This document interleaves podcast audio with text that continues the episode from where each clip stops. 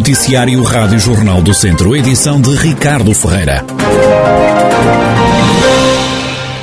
Vandalizada e destruída na madrugada de domingo uma das duas estátuas da escadaria do Teatro Ribeiro Conceição em Lamego, o presidente da Câmara, Francisco Lopes, lamenta a destruição de um dos ícones da cidade. Qualquer ato de vandalismo é muito grave, neste caso é gravíssimo, é um, é um, é um crime absurdo, posto que incidiu sobre uma obra de arte que é muito expressiva para todos os lamecenses. É uma das figuras eh, que na escadaria do Teatro Ribeiro Conceição há quase 100 anos recebeu gerações de lamecenses que ali se dirigiram.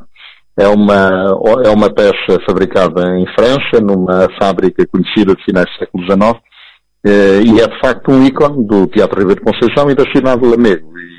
E, eh, é imperdoável um ato desta barbaridade perante uma peça de património que é muitíssimo simbólica para todos os lamecenses. O vandalismo ocorreu na noite de sábado para domingo. O autarca estranha o que se passou. A estátua foi atirada ao chão e completamente destruída, eh, especialmente no rosto e no braço, mas sobretudo no rosto, que é a face mais visível, em que é uma expressão que mesmo em termos de reabilitação será muito difícil de, de fazer. E é de facto um ato eh, inusitado, porque eh, verificamos pontualmente pequenos atos de vandalismo na, na cidade de Lamego. O resto da cidade é calmíssima, tranquila, as pessoas são ordeiras e civilizadas e esta eh, situação chocou-nos imenso pela gravidade e, sobretudo, pelas consequências do, do, ato que é a destruição de uma obra de arte de valor incalculável para nós. A estátua que restou foi, entretanto, retirada. Ainda não há suspeitos. Não tenho conhecimento de que haja suspeitos. Fazemos o apelo a todos os lamecenses que, porventura, tenham visto qualquer movimento anormal, eh, posto que terá sido de madrugada, eh, que o comuniquem às autoridades ou ao município para se fazer essa investigação. Em relação à estátua, vamos tentar recuperá-la e encontrar um, uma empresa que tenha, um, enfim, a, a, habilidade técnica necessária para fazer eh, a reabilitação e, neste caso, já desmontamos a outra estátua para não corrermos o risco de acontecer a mesma coisa e para, no processo de reabilitação, reabilitar as duas para ficarem, obviamente, com o mesmo aspecto renovado que esperemos que seja possível. Francisco Lopes, presidente da Câmara de Lamego, indignado com a destruição de uma estátua na escadaria do Teatro Ribeiro Conceição. Já saiu do coma o bombeiro de Canas de Senhorim, que foi baleado quando se preparava para combater um incêndio em Valmadeiros a 16 de fevereiro.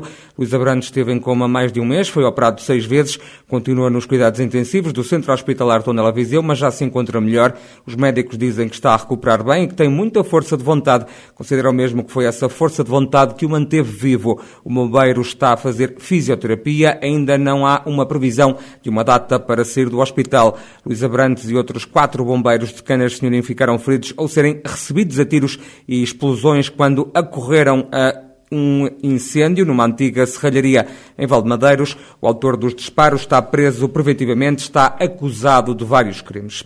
O Presidente da República evocou esta segunda-feira a figura de Almeida Henriques, ex-presidente da Câmara de Viseu, que morreu há um ano vítima da Covid-19.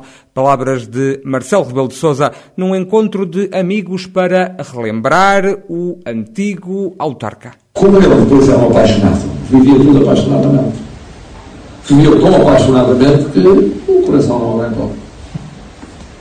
É este homem que estamos a evocar. E ao dizer o que eu disse, assim num resumo muito rápido, disse o que me parece fundamental. Que é um homem que põe as pessoas primeiro, é um homem que põe as pessoas com afeto, é um homem que não olha para importâncias, é mais importante ser Presidente da Câmara de Viseu do que ser Secretário de Estado, do que é que seja o Ministro. E é um homem que ao vestir a camisola veste de tal forma que ela se cola à sua pele, é uma segunda pele, passa a ser uma primeira pele, e por essa primeira pele ele dá tudo. Sacrifica a família, sacrifica os tempos livres, sacrifica a saúde. Foi assim. Mas por isso é que ele era admirado e era querido. Marcelo Rebelo de Sousa falou também numa pessoa inesquecível e inspiradora. Ele foi querido de uma maneira muito especial por ser assim. Agora, estamos a evocar com saudade uma pessoa que desapareceu uh, que é só o passado, não. Não. É presente e é futuro, que é o inspirador. Eu não me esqueço dele. Tenho a certeza que também não se vão esquecer dele. E se ninguém se esquece dele, quer dizer que ele está vivo. Está vivo de uma maneira diferente, mas está vivo. Senão não estávamos aqui à volta de uma mesa a falar dele. Declarações de Marcelo Rebelo de Sousa, o Presidente da República, feitas numa mensagem enviada para um encontro de amigos que, durante a tarde desta segunda-feira, relembrou Almeida Henriques, antigo Presidente da Câmara de Viseu, que morreu há um ano vítima da Covid-19. Álvaro Beleza, presidente da SEDES, avisa que Portugal tem agora uma oportunidade de se reindustrializar, mas precisa de baixar a carga fiscal. O também dirigente do PS esteve em Viseu no fim de semana no arranque da delegação de Viseu da Associação, que é liderada a nível local por Francisco Mendes da Silva. Portugal tem, entre outros problemas, a desertificação. E, e, e precisamos descentralizar poder, precisamos dar mais atenção ao país para além da área metropolitana de Lisboa e do Porto. E isso faz utilizando várias ferramentas. Uma delas é atraindo investimento para indústria, para a reindustrialização. A Europa está-se a reindustrializar e precisa de se reindustrializar até na defesa. Percebeu-se que é preciso indústria que estava a ir para a China, para outros eh, continentes. A Europa tem que ser autónoma é nessas áreas, também na defesa, e Portugal tem aqui uma oportunidade. Mas para atrair essas empresas, para que não venham para a área metropolitana sempre de Lisboa, do Porto, e venham para Viseu, ou para a Guarda, ou para Castelo Branco, deveria haver para o IRC e para o IRS, para os impostos em geral, a carga fiscal dos territórios, digamos, do interior, isto não é bem interior, mas do centro, fora das grandes áreas metropolitanas de Lisboa e do Porto, tivessem uma competitividade fiscal. Portanto, aqui devia-se pagar menos IRC, menos IRS, em todos os, os escalões. Álvaro Beleza, médico e presidente da SEDES, Associação de Desenvolvimento Económico e Social, que abriu agora uma delegação em Viseu. Sol, geada, noites frias e alguma chuva no final da semana. São estas as previsões do estado do tempo para os próximos dias na região de Viseu. Dados avançados à Rádio Jornal do Centro pela meteorologista Ângela Lourenço, do Instituto Português do Mar e da Atmosfera. Na região de Viseu espera-se praticamente apenas algumas nuvens. A chuva poderá regressar no final da semana, mas com uma probabilidade relativamente baixa com a informação disponível hoje. Como disse, algumas, apenas predominarem algumas nuvens. Vamos ter vento, já tivemos hoje eh, vento com intensidade na região de Viseu. É óbvio que será sempre mais sentido nas terras altas, portanto nas zonas de serra, e vamos, vamos continuar mais ou menos com esta situação, portanto o vento um bocadinho mais intenso durante o período da noite e meio da manhã, depois eventualmente para o final do dia regressa o vento uh, mais intenso. Outro aspecto importante que temos para os próximos dias é manter-se esta uh, possibilidade de haver formação de geada em muitos locais da região de, de Viseu e do que diz respeito à temperatura, outro aspecto importante é de facto o acentuado arrefecimento noturno.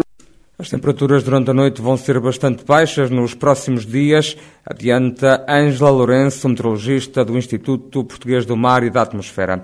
A carreira aérea que passa em Viseu vai voltar a fazer escala em Vila Real. Os voos voltam a parar no distrito vizinho a partir da próxima sexta-feira, após as obras que foram realizadas no aeródromo municipal. O presidente da Câmara de Vila Real, Rui Santos, diz que está tudo preparado para a reativação da ligação aérea Bragança-Vila Real-Viseu Cascais e Portimão já a partir de sexta-feira, depois de um longo calvário e de um enorme investimento. Mais de dois meses depois, o Tondela voltou a ganhar para a Primeira Liga de Futebol. Os Beirões derrotaram fora o Marítimo por três bolas a uma.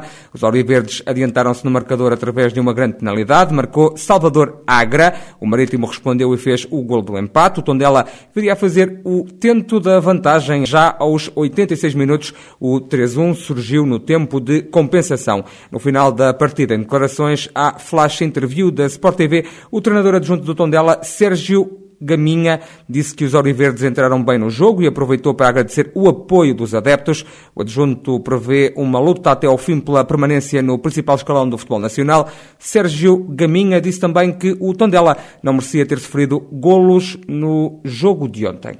Pensamos que não é todo justo terminar este jogo mesmo com um gol sofrido. Acreditamos que os jogadores fizeram tudo para que mantivéssemos a baliza a zero, tem sido essa a nossa preocupação pelo número de gols exagerado que temos sofridos e por isso eh, eh, não foi perfeito. Foi uma vitória muito importante num campo muito difícil, habitualmente difícil para todos os adversários.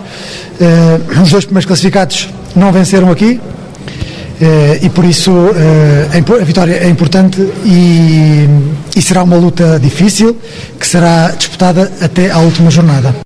O Tondela derrotou ontem o Marítimo por três bolas a uma. Com este resultado, os Auriverdes ganharam pontos ao Moreirense. Os restantes adversários na luta pela manutenção ganharam todos, à exceção, para além do Moreirense, do Famalicão, que saiu derrotado desta jornada com o Boa Vista. O Tondela continua no lugar de play-off de despromoção à segunda divisão. Segunda divisão, onde o Académico de Viseu perdeu este fim de semana com o Feirense. A jogar em Santa Maria da Feira, o clube viziense sofreu o golo da derrota já depois dos 90 minutos. No final do encontro, em declarações à Flash Interview da Sport TV, o treinador do Académico, Pedro Ribeiro, assumiu a frustração. O técnico mostrou-se triste com o facto de os academistas não terem segurado o ponto na Vila da Feira. A frustração está no estado mais alto, pode estar, como é óbvio. Foi um bom jogo de futebol. O um coloca justiça naquilo que estava a acontecer, porque não era todo justo que estávamos a perder eh, na primeira parte daquilo que aconteceu em campo. E na parte final permitimos que o jogo, que o jogo se partisse e os jogos quando são partidos podem cair para, uma, para qualquer uma das equipas. Houveram situações de perigo nas duas áreas, nesses momentos finais, que para o, para o Feirense nós temos que ser muito mais maduros na gestão desses, eh, desses momentos do jogo, porque são momentos tensos, de instabilidade emocional e a equipa tem que ter essa estabilidade e hoje, naquele, naquele lance especificamente, não conseguiu, não conseguiu ter, mas tivemos personalidade, jogamos contra uma equipa que está num, num excelente momento e, um, e é, é, frustrante não sair daqui com, com pelo menos um ponto. Pedro Ribeiro promete um académico a lutar até ao fim. Nós estamos a lutar constantemente em todos os jogos, umas vezes jogando melhor, outras vezes não jogando tão bem, mas não nos podemos esquecer que defrontamos sempre equipas extremamente competentes, como a do Académico também é. Uh, portanto, uh, hoje não conseguimos, uh, hoje não é o dia certo para falarmos de mais nada a não ser que aquilo que aconteceu no jogo. Como é óbvio, vamos lutar como lutamos até agora, mas neste momento é só, é só lidar com a frustração de termos feito um, um bom jogo aqui, de termos lutado com, com toda a nossa energia, mas temos que ser mais maduros na, na forma como abordamos a parte final do jogo. Já o capitão do Académico, Fernando Ferreira, admitiu que a derrota foi como um murro no estômago, mas garantiu que os campeões nunca desistem de lutar. Parece-me a mim que nós fizemos um, um bom jogo desde o início. Uh, entramos muito bem, tivemos duas situações de, de, finalização e numa transição, aliás, em duas transições, o, o Feirense faz dois golos a jogar em casa. Parece-me a mim que, que, é um resultado completamente injusto. É um suco no estômago, mas os campeões não são aqueles que ganham. São aqueles que não desistem e nós vamos continuar aí, vamos à luta eh, para conquistar os nossos objetivos. Fernando Ferreira, capitão do Académico de Viseu, no final do jogo com o Feirense, os academistas continuam acima da linha de água. Teatro, concertos únicos, dança, laboratórios, exposições, estreias e tantas outras sugestões fazem a programação do Teatro Viriato de Viseu até ao verão. O programa, diz o Teatro Viriato em comunicado, promete fazer até julho uma navegação por novas perspectivas e novas vozes.